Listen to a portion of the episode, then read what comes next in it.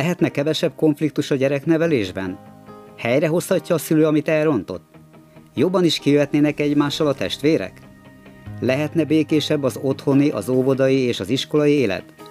Hasonló kérdések sok szülőt foglalkoztatnak, de csak ritkán kapnak hasznos válaszokat. A megoldások itt vannak ebben és a többi podcastban. Üdvözöllek! Novák Ferenc vagyok, tanár, aki szülők és pedagógusok társa a nevelésben. Az a célom, hogy a családi és az iskolai élet méltó legyen az emberhez. Mielőtt elkezdjük a mai témát, javaslom, hogy az adás után iratkozz fel a gyereknevelési levelekre a gyerekneveles.hu oldalon. Így nem maradsz le a gyereknevelésről közzétett gyakorlatias megoldásokról. Mai témánk az, hogy az én apukám gazdagabb. Az én apukámnak nagyobb autója van, több pénze van, nekünk nagyobb házunk van, apukám gazdagabb, mi a Maldiv szigetekre járunk nyaralni. Mit mondhatunk a gyereknek, aki ezt hallgatja egész nap egy társától az óvodában vagy az iskolában? Mielőtt a válaszokra térnénk, elmesélek egy kedves történetet egy kisgyerekről, aki frappáns válaszsal állította le örökre egy másik gyerek nyomulását, aki folyton azzal jött neki, hogy az ő szülei mennyivel gazdagabbak. A kisfiú egész délután olyasmiket hallgatott a társától, hogy az én apukámnak szebb autója van, nekünk nagyobb házunk van, a mi házunk új, mi ekkora játékot kaptunk karácsonyra. A gyereket bosszantotta egy darabig, hogy a másik folyamatosan kisebbíti őt és a családját az anyagi helyzetük miatt, végül eszébe jutott egy megfelelő válasz. Ez a gyerek tényleg nem volt jómódú, mivel egy kicsiny faluban voltak lelkészek a szülei. Érdekes módon a megoldáshoz éppen a szülei foglalkozása segítette hozzá a kisfiút. Amikor a másik gyerek előállt azzal az újabb nagyszabású gondolattal, hogy és a ti udvarotokban van saját játszóteretek, akkor arra csak ennyit válaszolt. Az nincs, de a ti kertetekben van templom, mert a miénkben van. Elég bántó a gyereknek, ha egy másik a szülei gazdagságával dicsekszik amikor azt kell hallgatnia, hogy a másik gyerek családjában olyasmi van, ami neki nincsen, akkor úgy érezheti, hogy ő kisebb és vesztésre áll. Ez egy igazságtalan verseny, amiben tudja, hogy alul marad. A gyerek eleinte még megpróbálkozik azzal, hogy valamilyen nekik is van, de a másik gyerek gyakran felkészültebb, és bármilyen gyámolatlan védekező állítást lesöpör azzal, hogy neki nagyobb, több, szebb van abból. Ugye milyen hamar és könyörtelenül megjelenik a világ felborult értékrendje? A szülők azzal szokták ilyenkor vigasztalni a gyereket, hogy elmondják neki, mennyivel fontosabbak a belső értékek. A belső érték azonban nem a gyerekek szóhasználata, és nem is válasz arra a hetszelésre, hogy nekünk több van. Ha a gyerek nem kap technikát arra, hogy legalább másnap kezelni tudjon hasonló helyzetet, akkor ismét bajban lesz.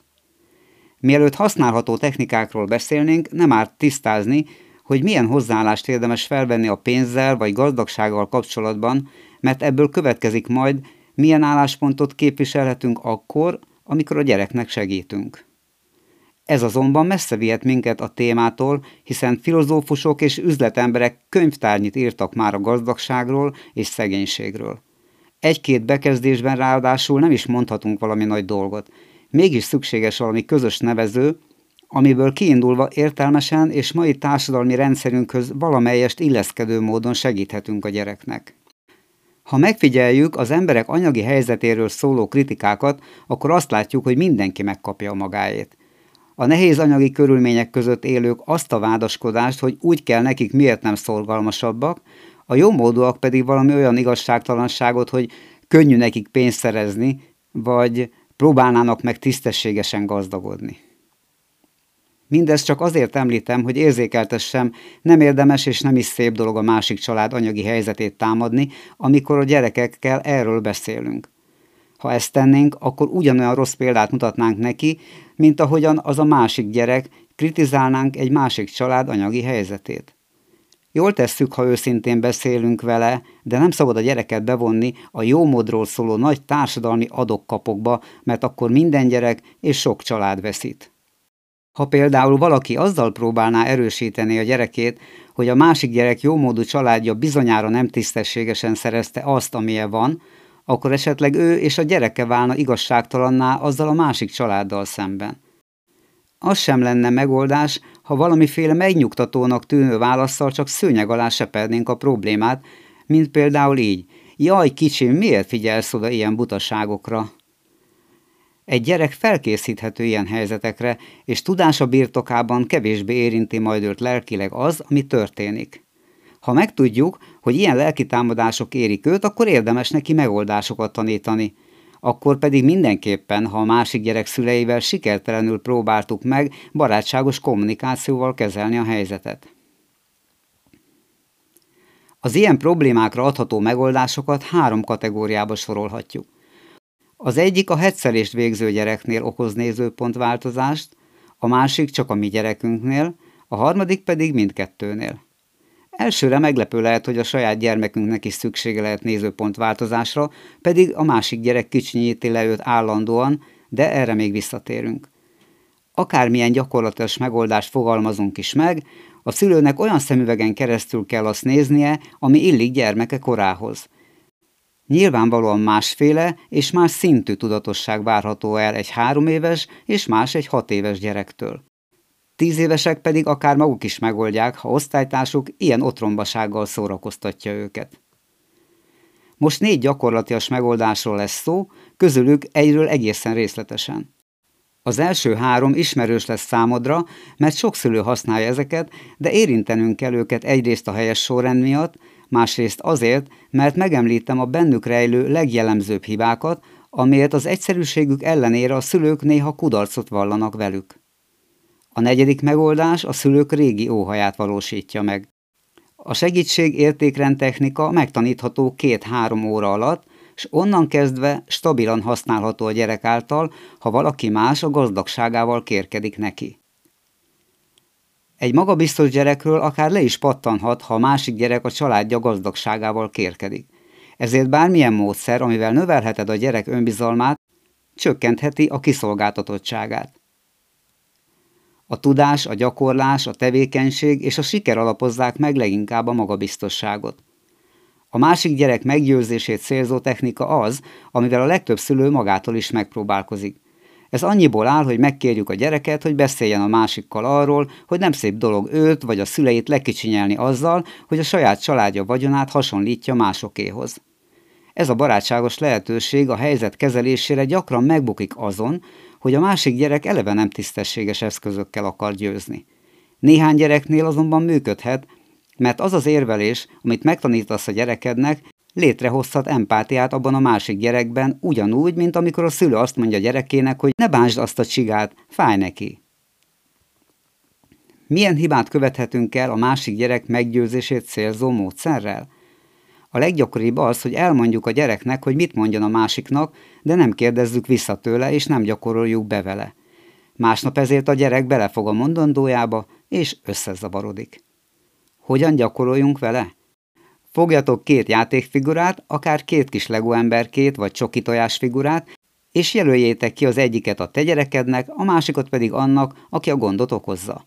Ezután kérd meg a gyereket, hogy az ő figurája mondja azt a másik figurának, amit megtanítottál neki. Ennél még jobb, ha először arra kéred, hogy a másik bábú mondja el azt, amit a másik gyerek mondott neki tegnap, és csak ezután kéred meg arra, hogy mondassa el a saját bábujával a választ, amit most tanítottál neki. Amikor először próbáljátok, akkor még bizonytalan lehet majd abban, hogy elmondassa a figurákkal, amit kell, de ha párszor végigcsináljátok, azzal megnöveled a magabiztosságát, és a valóságban is könnyen megoldja majd a feladatot. A másik jellemző hiba, ha olyan válaszszöveget tanítunk a gyereknek, amivel nem tud azonosulni. Ez eleve kudarcra ítéli a megoldást. Igazi gorombaságot vagy kifejezetten agresszív választ ne tanítsunk a gyereknek, mert az nem lehet cél, hogy bajba keverjük vagy erőszakossá tegyük. Ráadásul bőven van már feszültség a társadalomban, nem kell hozzájárulnunk a növeléséhez. Ha a másik gyerek meggyőzése nem sikerül, akkor a meggyőzésen alapuló következő megoldás, amit szülők szoktak használni, hogy beszélnek a másik gyerek anyukájával vagy apukájával. Ez hatékony lehet, ha elkerülünk pár hibát, amit sajnos gyakran elkövetnek. Amikor arra kérsz más szülőket, hogy beszéljenek a gyerekükkel, akkor nem szabad arról győzködni őket, hogy a gyerekük ilyen vagy olyan. Az az ő gyerekük, szeretik őt. Valószínűleg nem szívesen hallgatnának meg erősen negatív kritikát. Szorítkozz tényekre.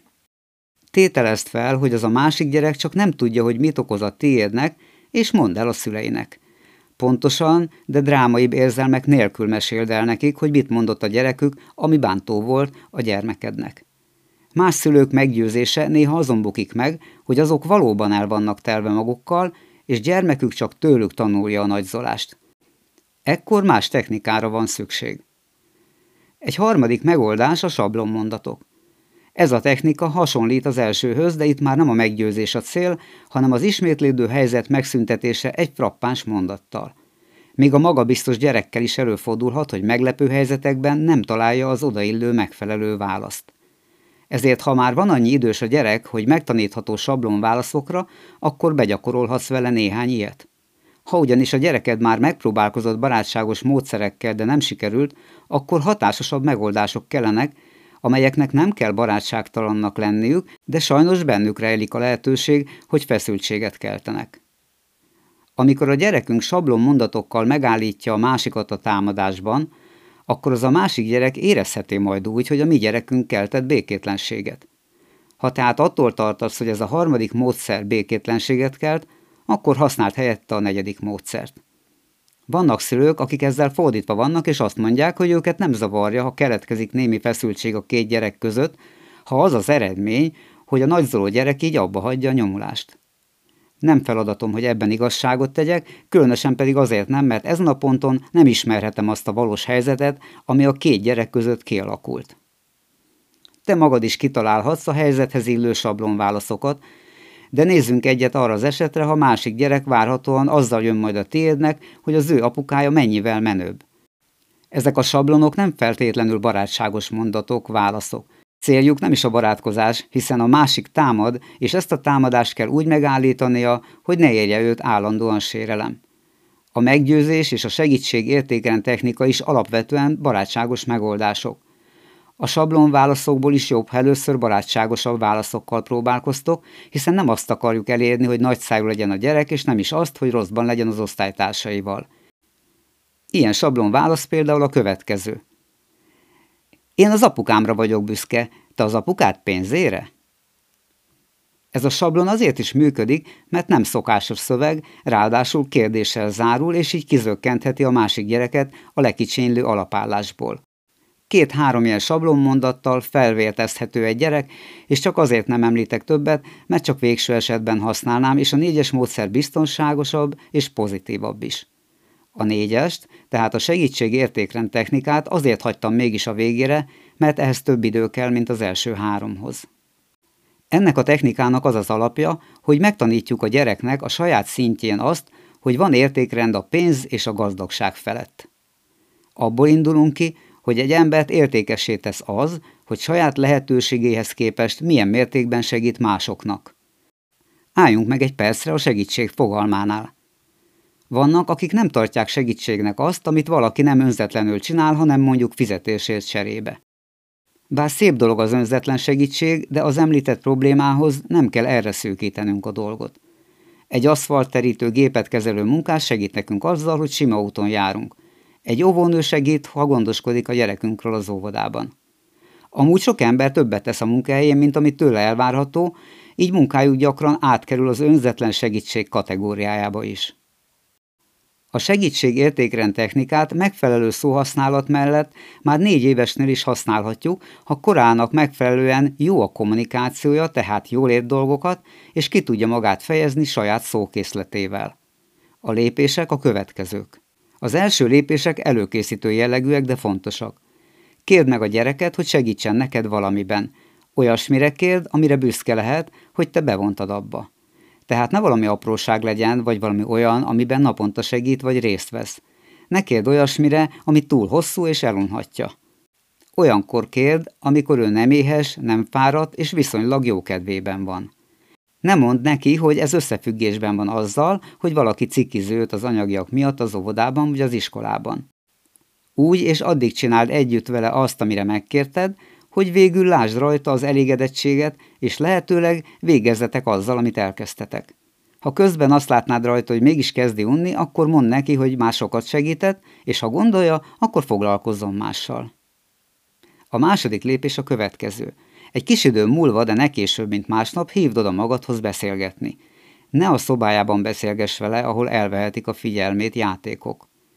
Kérdezd meg, hogy mire vagy büszkébb? Arra, hogy segítettél nekem, vagy arra, hogy neked van egy bizonyos játékod. És itt említs egy konkrét játékot.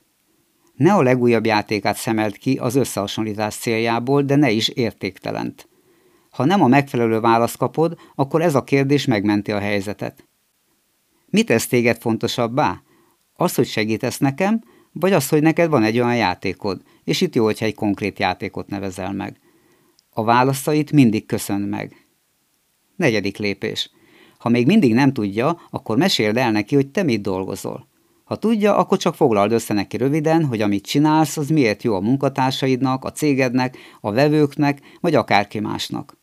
Mondd el neki, hogy te is arra vagy büszke, amit másokért teszel, és nem pedig arra, amit van, például az autódra vagy a mobiltelefonodra. Tedd hozzá, hogy ez azért van, mert amit másokért teszel, az hasznos a számukra, amit pedig van, az leginkább számodra és a családod számára hasznos.